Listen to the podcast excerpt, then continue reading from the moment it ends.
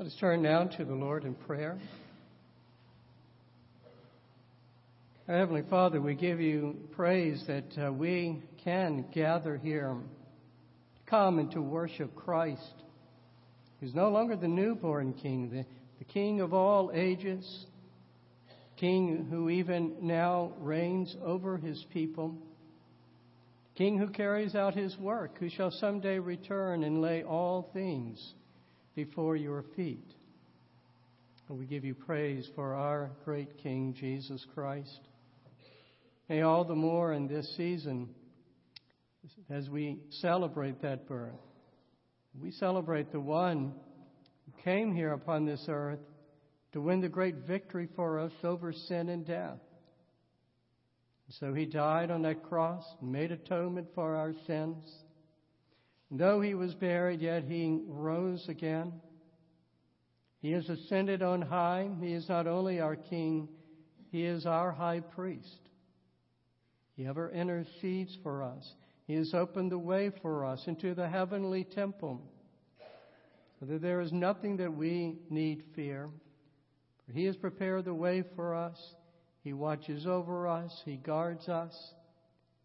There will be that day that he shall return consummate his kingdom, to claim all of his people and settle them into the new heavens and the new earth. We thank you for these truths that we can hold on to, these promises in which we can place securely our hope. Father, it is in such hope that we also confess our sins before you. Though we have called upon Christ for our salvation, though we have declared that He is the one whom we will follow, yet we must confess before you that we have failed time and again, that we have not possessed that true faith that we have needed, so that we follow Him with confidence, do not fear, and do not try to have to earn our own way to heaven and try to protect ourselves from others. So we confess these things before you. And yet, all the more, then, we give you thanks for Jesus Christ.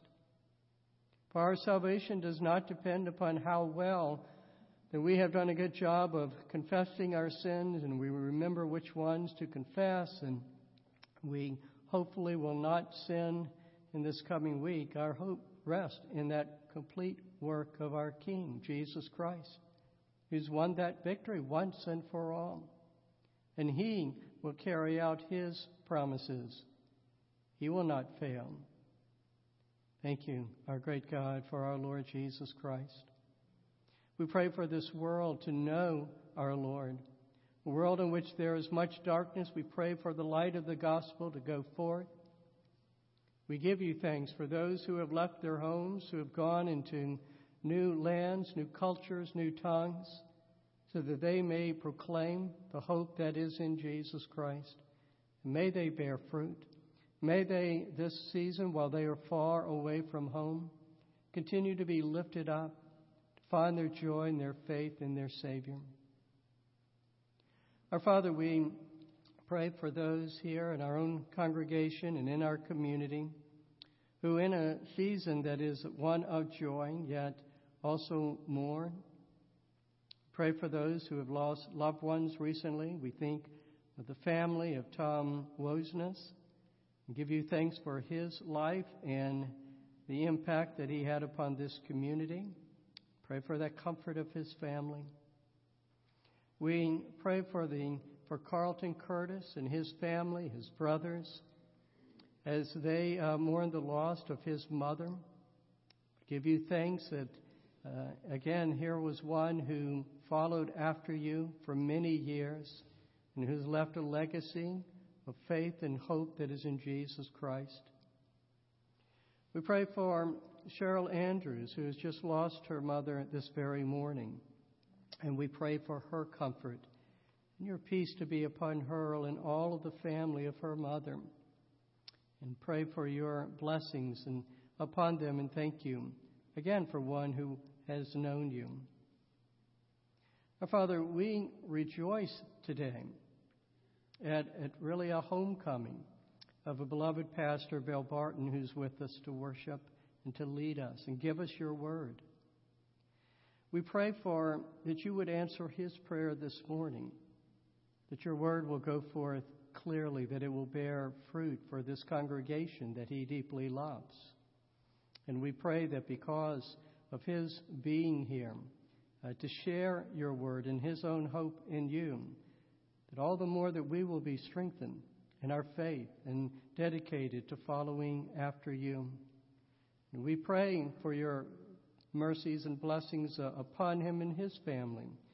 Pray that you would grant him uh, your healing power, but even more, again, for his own prayer, to bear that strong witness of Jesus Christ. Our Father, we thank you. We thank you that we are not as those who are without hope. And that whatever comes our way, and whether they are wonderful, joyous things, whether there are great trials, our standing with you has never changed. That inheritance is ever assured and is awaiting for us. And so we rejoice and give thanks for our Lord Jesus Christ, in whose name we pray. Amen. Worship there while he was on staff. He served a church in Gainesville, Florida I went down to visit my brother and went to his church and visited and walked in, and there he was. And then, as recently as about two months ago, two and a half months ago, we were worshiping together at First Presbyterian Church in Columbia and saw each other and talked. So I've known him a long time. I want you to know how gracious he has been in this invitation and how open to me. And I'm very appreciative of that. Also, I want to thank the session. I started to say my session. It's not my session. I wanted to thank our session. Um, they have been very gracious in their invitation to me. The time I spent with the elders of our church was a beautiful time and have some relationships that have grown out of that that lasts through this very moment. People I love and care about. Um, you pray for your pastor. It's no accident he's here.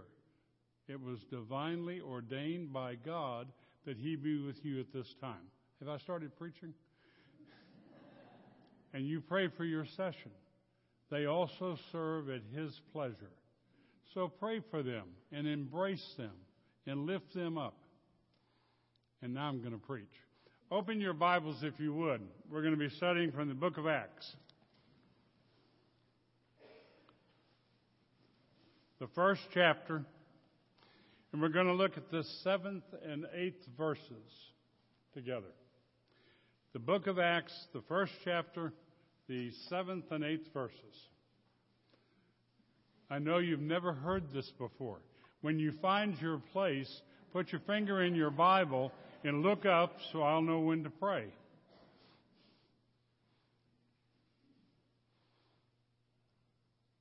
Let's talk to the Lord.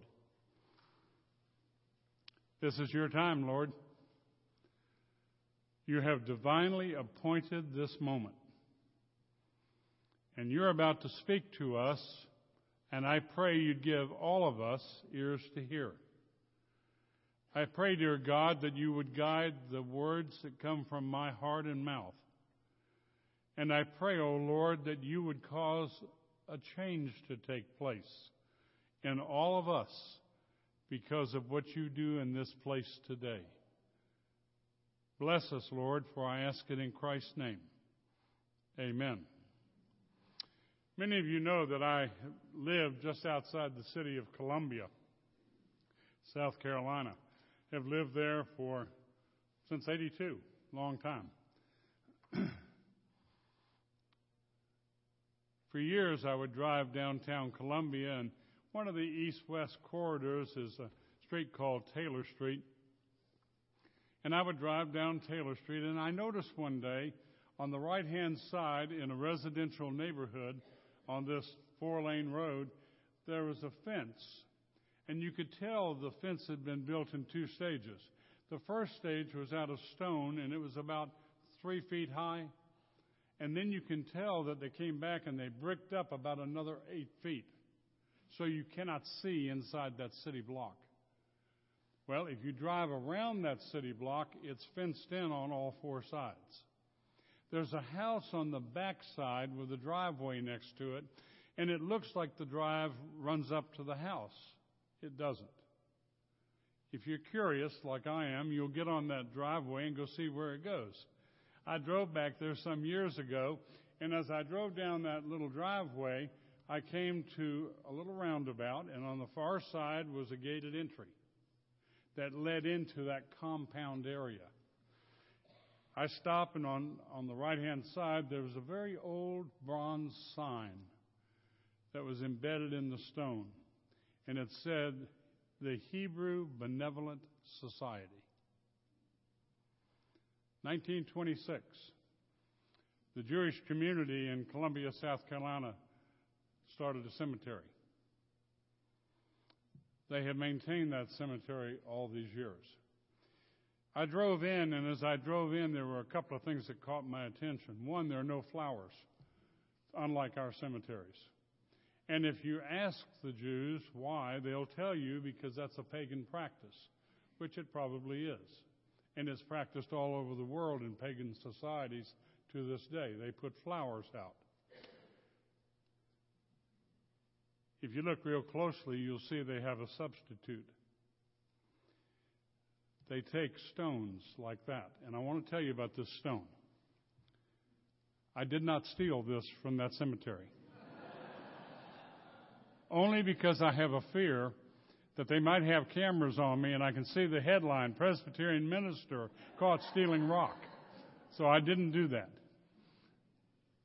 They have stones like this on top of the headstones. And if you do a little research, you'll find out there are two reasons. One is they put the stone on top of the headstone as a signal or sign to other people that somebody cared enough to come by and pay their regards. We do that with flowers. There's a theological reason for it, which is really significant. They are saying to each other, we come into this world empty handed and we leave empty handed. And as I read that, it dawned on me most of us don't live that way. Most of us are busy building sandcastles. Which one of us hadn't gone to the beach and built a sandcastle and, and then watched the high tide come in and wash it away? So you can take our degrees, that we've earned in college. You can take our vocational positions. You can take our savings and checking and investment accounts. And folks, they are all sandcastles. None of them last. They all get washed away one way or another. And folks, if you're living for your sandcastle, wake up.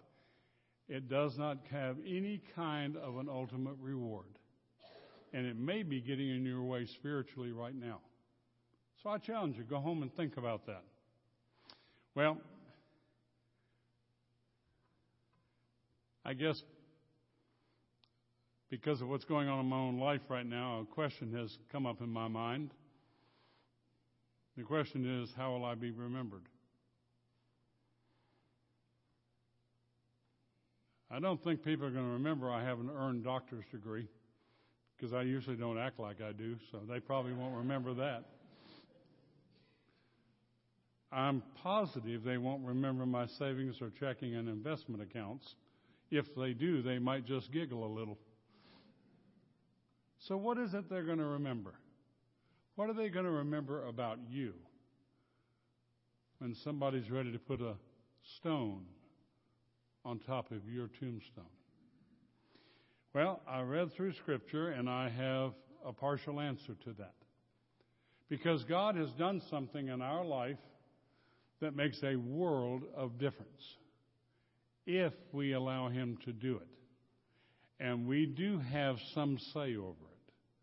We have to allow Him. But there's something that God's put in place and He wants to do in our life. And I want to read it to you. And I want you to understand if you do this, you will be remembered not just now, but eternally. You got that? I want you to look with me at Acts, the first chapter, and listen very carefully as God speaks to us. Beginning in the seventh verse, he says, He said to them, It is not for you to know the time or epochs which the Father has fixed by his own authority, but you will receive power when the Holy Spirit has come upon you, and you shall be my witnesses both in Jerusalem in all Judea, Samaria, and even to the remotest parts of the earth. May God add his blessing to the reading of his word. You remember, as I do, that after Jesus was crucified, he was buried. A miracle took place that we avow, and that is that he was raised from the dead. Can you imagine somebody actually believing that? We believe something that's almost unbelievable.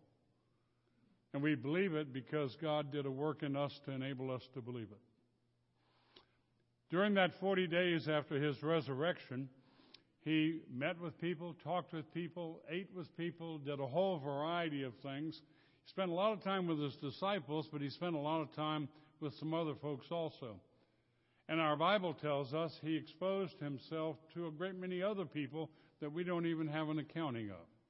Jesus wanted a lot of witnesses to the fact that he was raised from the dead.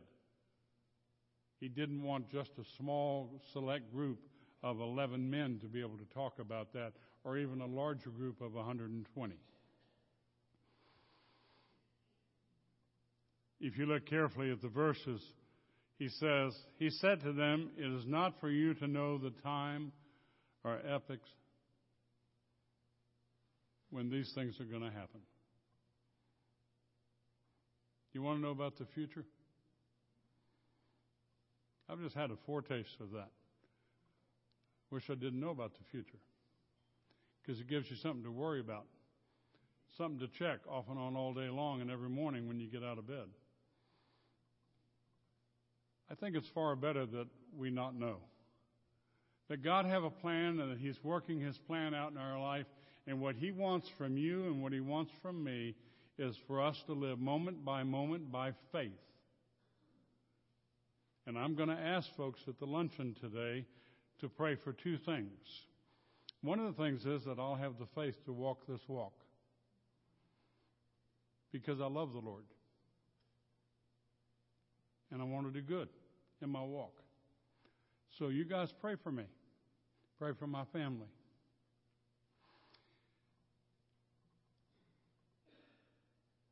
He says, You don't know why I'm doing the things I'm going to do. And he, in essence, you can almost see the little asterisk. He says, I'm not going to tell you. I read somewhere, pretty authoritative, that said, Don't worry about tomorrow. Today's troubles will be enough for us. And aren't they? So let's just focus on today. And what he's saying is, I want you to walk by faith. I want you to get out of bed in the morning, and I want you to say, Here I am, Jesus. Help me. Help me see opportunities.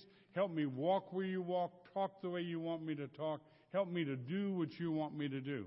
And folks, if you're starting your day some other way, I encourage you to take a look at your day and ask God to help you start it differently and live it for Him. If you look carefully at the verse, he goes on and says to us, You're going to receive a gift. Jesus had already promised this gift. And the gift is, he says, I'm going to give you the gift of my Holy Spirit.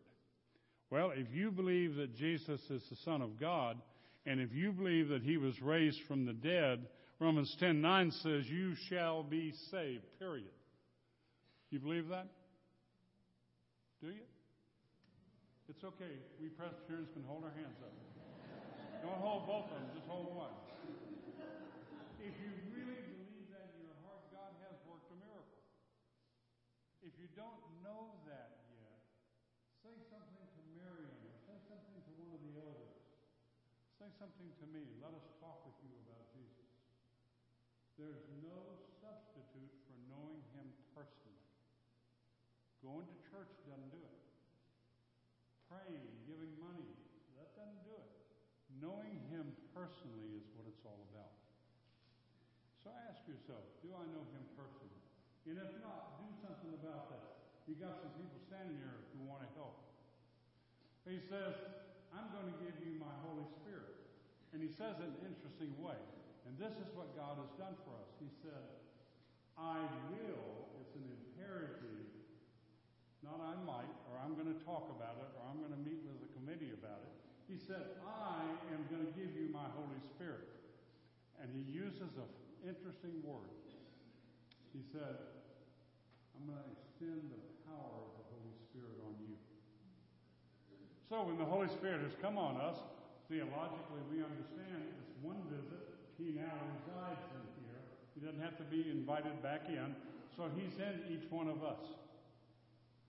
And if you're not in touch with that, you need to get in touch with it. He's already here. He uses the word, he's going to bring his power. I love that word. The word power, if you go back into the Greek, simply means he's going to take a stick of dynamite, he's going to light it and toss it into your life. And when that stick of dynamite explodes, it rearranges things. So what he's going to do when the Holy Spirit comes on you is give you a new heart. You're going to start looking at people differently. You're going to have a compassion on people. You're going to be more of a forgiving person. Of that's absolute yet. That happens on the other side. But we're moving that direction if we are walking in the Spirit of God. So he's saying, I'm going to give you my Holy Spirit, and my Holy Spirit is going to change you. And what he's going to do, he's very specific. He says, and what he's going to do He's going to empower you to be a witness. I dare say, if you sat down and I sat down at the end of the day, if we're not very careful, we're a witness for ourselves. We try to get praise from other people. We try to get their attention. And he's saying, no, no. That's not what this walk is all about. What this walk is all about is I want you to be a witness to me. I want you to talk about me in a society that does not want to hear about God. I want you to find a way, by the grace of God, when you're at work, even though there are policies that say you may not do this, that you can be a witness for the Lord. And one way is to pray for the people who work with you. Pray for the people around you. Let the Holy Spirit move on them that they might ask you. And it happens all the time. Just pray about it give it to Him.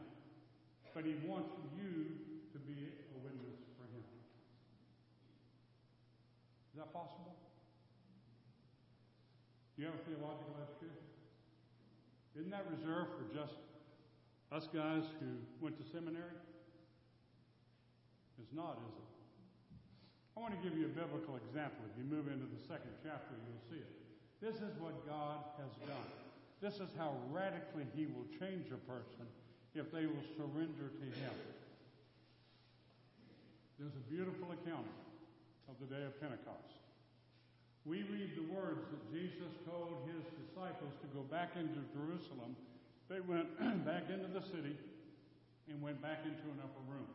We read that and put a period and move on. Don't do that. I want you to stop and think. No sooner was Jesus arrested in the Garden of Gethsemane 30 or 40 days earlier on a Thursday night, the disciples disappeared. Oh, one of them whipped a sword out, cut somebody's ear off. Jesus had to heal his ear. After Jesus got through healing his ear, he rebuked the guy. He said, Peter, shouldn't have done that. Well, Peter kind of fades back and the others absolutely disappear. Peter resurfaces when Jesus is being tried. You remember what happened? Jesus said to him, You're going to deny me three times before sunup, three times before the crow. Crow. Before the rooster. Not crow. Before the rooster. Maybe that's part of what's happening to me. Before that rooster crows. Three times Jesus was up there in front of the people who were trying him, and he looked out, and Peter was asked, Do you know him? never laid eyes on him. Three times he denied knowing Jesus or being a follower. And then Peter disappears. Now Jesus is saying to them, I want you to go back into Jerusalem. I want you to go back in to a city that is filled with Jews from all over the civilized world who've come back on a pilgrimage. I want you to go back into the midst of those people who killed me and who are looking for you because they want to stomp out Christianity. They went back into the city. I would think when they got to that upper room, they probably kept the drapes closed, not wanting anybody to know they were there. Because if they were found out, they might be persecuted or killed. While they're in that upper room, a promise had been made to them, and God keeps every promise. Every promise. He had promised the Holy Spirit would come. There's the sound of wind. The sound is so loud that people in the streets hear it. And it's like wind is rushing through that room. Then there is as if tongues of fire are reaching out onto each one of those disciples and touching them. Wouldn't you like to have been there? You know what that fire and tongue is all about? You look at Scripture, fire is often symbolic of the presence of God. A burning bush, it's holy ground. The Holy Spirit did exactly what Jesus promised. And the Holy Spirit came on those disciples and filled them.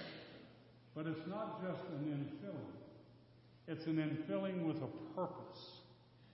Because the people outside have gathered in the streets. And they're talking about the sound and the flashing of light they see. And they're trying to decide what happened. And some of them call out and say, well, maybe they just had too much to drink. And Peter and the other ten disciples come out of that upper room and come down into the midst of a crowd that's a hostile crowd. And they do that under the power of the Holy Spirit. That's the kind of change that takes place. And if you look in the second chapter of Acts and read through it, you'll see the sermon that Peter then preached. And I can just picture him not just three, but more than 3,000 people gathered together outside, his disciples of Jesus around Peter, and Peter preaches one of those little pansy sermons that people preach where they don't want to offend anyone. He says little things like, You put the Savior to death. That's kind of direct. You killed the Son of God. He confronted them with their sin. And you know why he was doing that? Because the Holy Spirit was at work with that crowd of people. This was a God thing. God came to minister to those people. And he changed the life of Peter and the disciples. And he used people who weren't trained to do this. And he gave the utterance to a fisherman that he might talk to those people and he used what he said to pierce through to their hearts and to touch them. This is not an experience that's exclusive to the disciples. This is an experience that is normative for all of us. And what he's doing is saying in the beginning of the New Testament church, this is how the church ought to behave. This is what the church ought to do. He says, You will be my witnesses. He wants us to do that. Golly, you know, I was with you for 17 months. It's hard to believe I've been gone seven months. What's happened to our country in the last 20 months? Make a grown person cry. The number of abortions done in our country since the 1970s must make God cry. Those are His creation. How dare us? How dare we do that? Is it surprising we're having a hard time in our country? How we have offended our Creator. And you look at what's going on later in this same chapter, second chapter, we are told that we live then in a perverse generation. so wait, how perverted this generation is. Perverted from the things that are important to God, the things that He holds dear to His heart. And we've hung a left and we're moving away from them. Just heard this last week, as many as you did. There's a school in California Planned Parenthood's been asked to go into the school and teach a sex education course. My goodness gracious, people have lost their minds. And they're advocating alternate lifestyles. They're advocating sex for teenagers and talking about how to manage that sex. You know what's happened to our society? It's you and me. We're not getting the message out there. We're not proclaiming Christ in the public market. And the market's listening to somebody else. And Jesus has said, But I want you to do that. I want you to take the gospel out. I have a desire. Not that I'm got a corner on desires. I've got a desire. The reason I'm here today is I want to tell you this church isn't just about a pastor. It's not just about calling a pastor. If it is, you're missing the mark, folks. I'm here, Marion's here because God's called us to serve. It's not about us. You know what it's about? It's about you being the church that God wants you to be. And you can do that if you'll just follow the teaching of Scripture. And if you will start sharing Jesus with other people, you will be amazed at the response. But you know what it requires? You must surrender to the Holy Spirit. I ask you if you know Jesus as Lord and Savior. How many of you are allowing Him to be Lord or are you still telling him how it's going to be? You understand the issue? We say, Here I am, Lord. I believe, and now I'm going to do it my way. Would you come along and bless me? And that's not how it works. He emphatically has told us what we need to do as a church. We need to do what he wants us to do. But you've got to surrender. So you can walk in the Spirit instead of walking in the flesh. Some of my family is here this morning.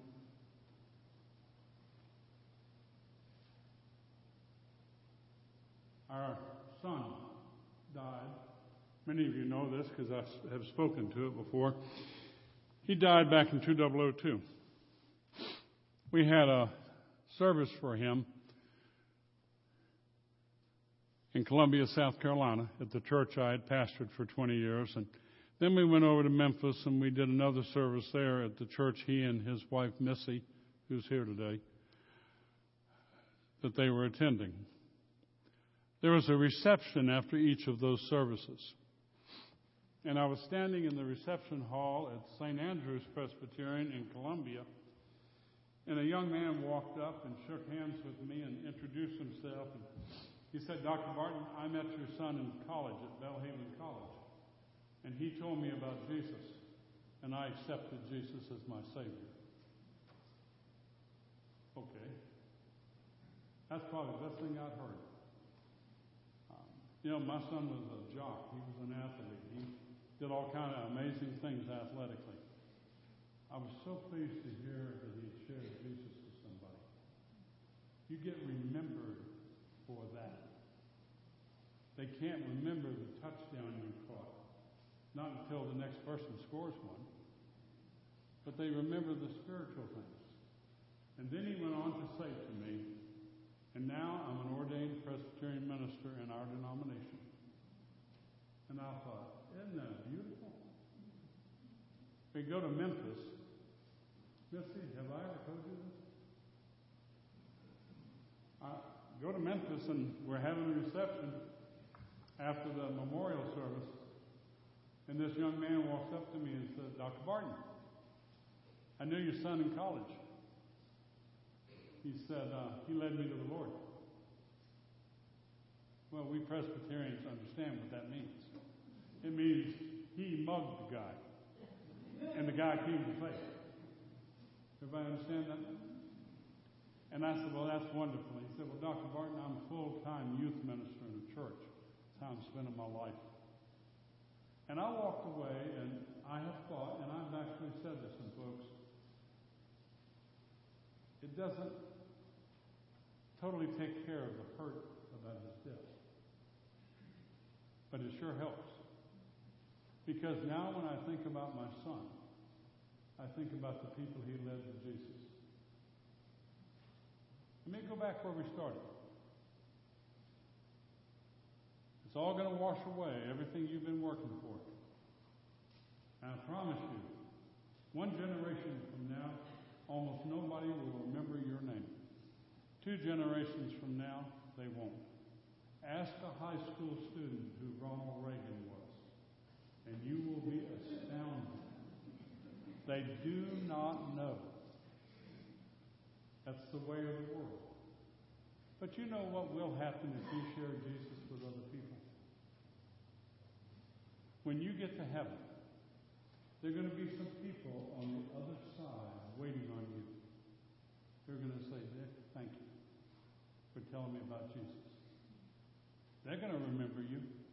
And after you get there, assuming Jesus hasn't come yet, some more people that you have told about Jesus are going to come to heaven by His grace, and they're going to remember you too. That doesn't get washed away.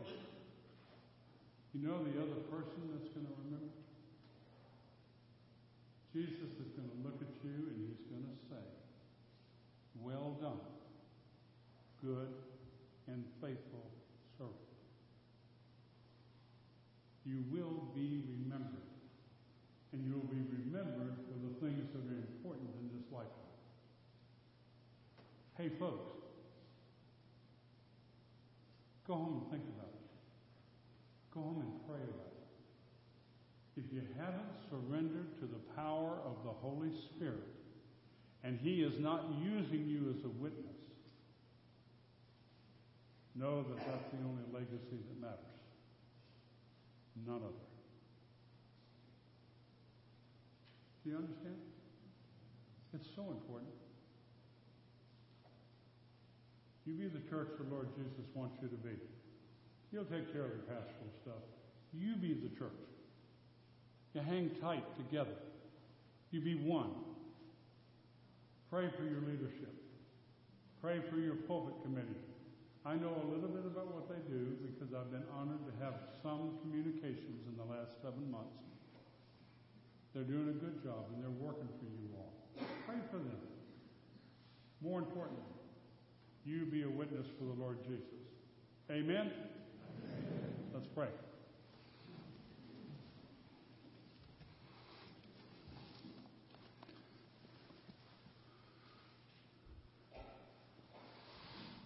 Lord, our life gets so confused. We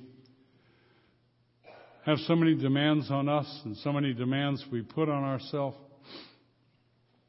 So many things that just absorb our time and our interest and our resources. And when it comes around to being spiritual, unfortunately, so much of that is just allocated to Sunday morning. I pray for us as a church. I pray that your Holy Spirit would have a new freedom here and that you would work in all of us and that you would use all of us today. Not let us worry about tomorrow, but just be available to you today. Bless this church, I pray, Father. For I ask it in the precious name of Jesus. Amen. I'm going to ask my wife to go to the back door if she would. That way you all can see my wife. if you would, please.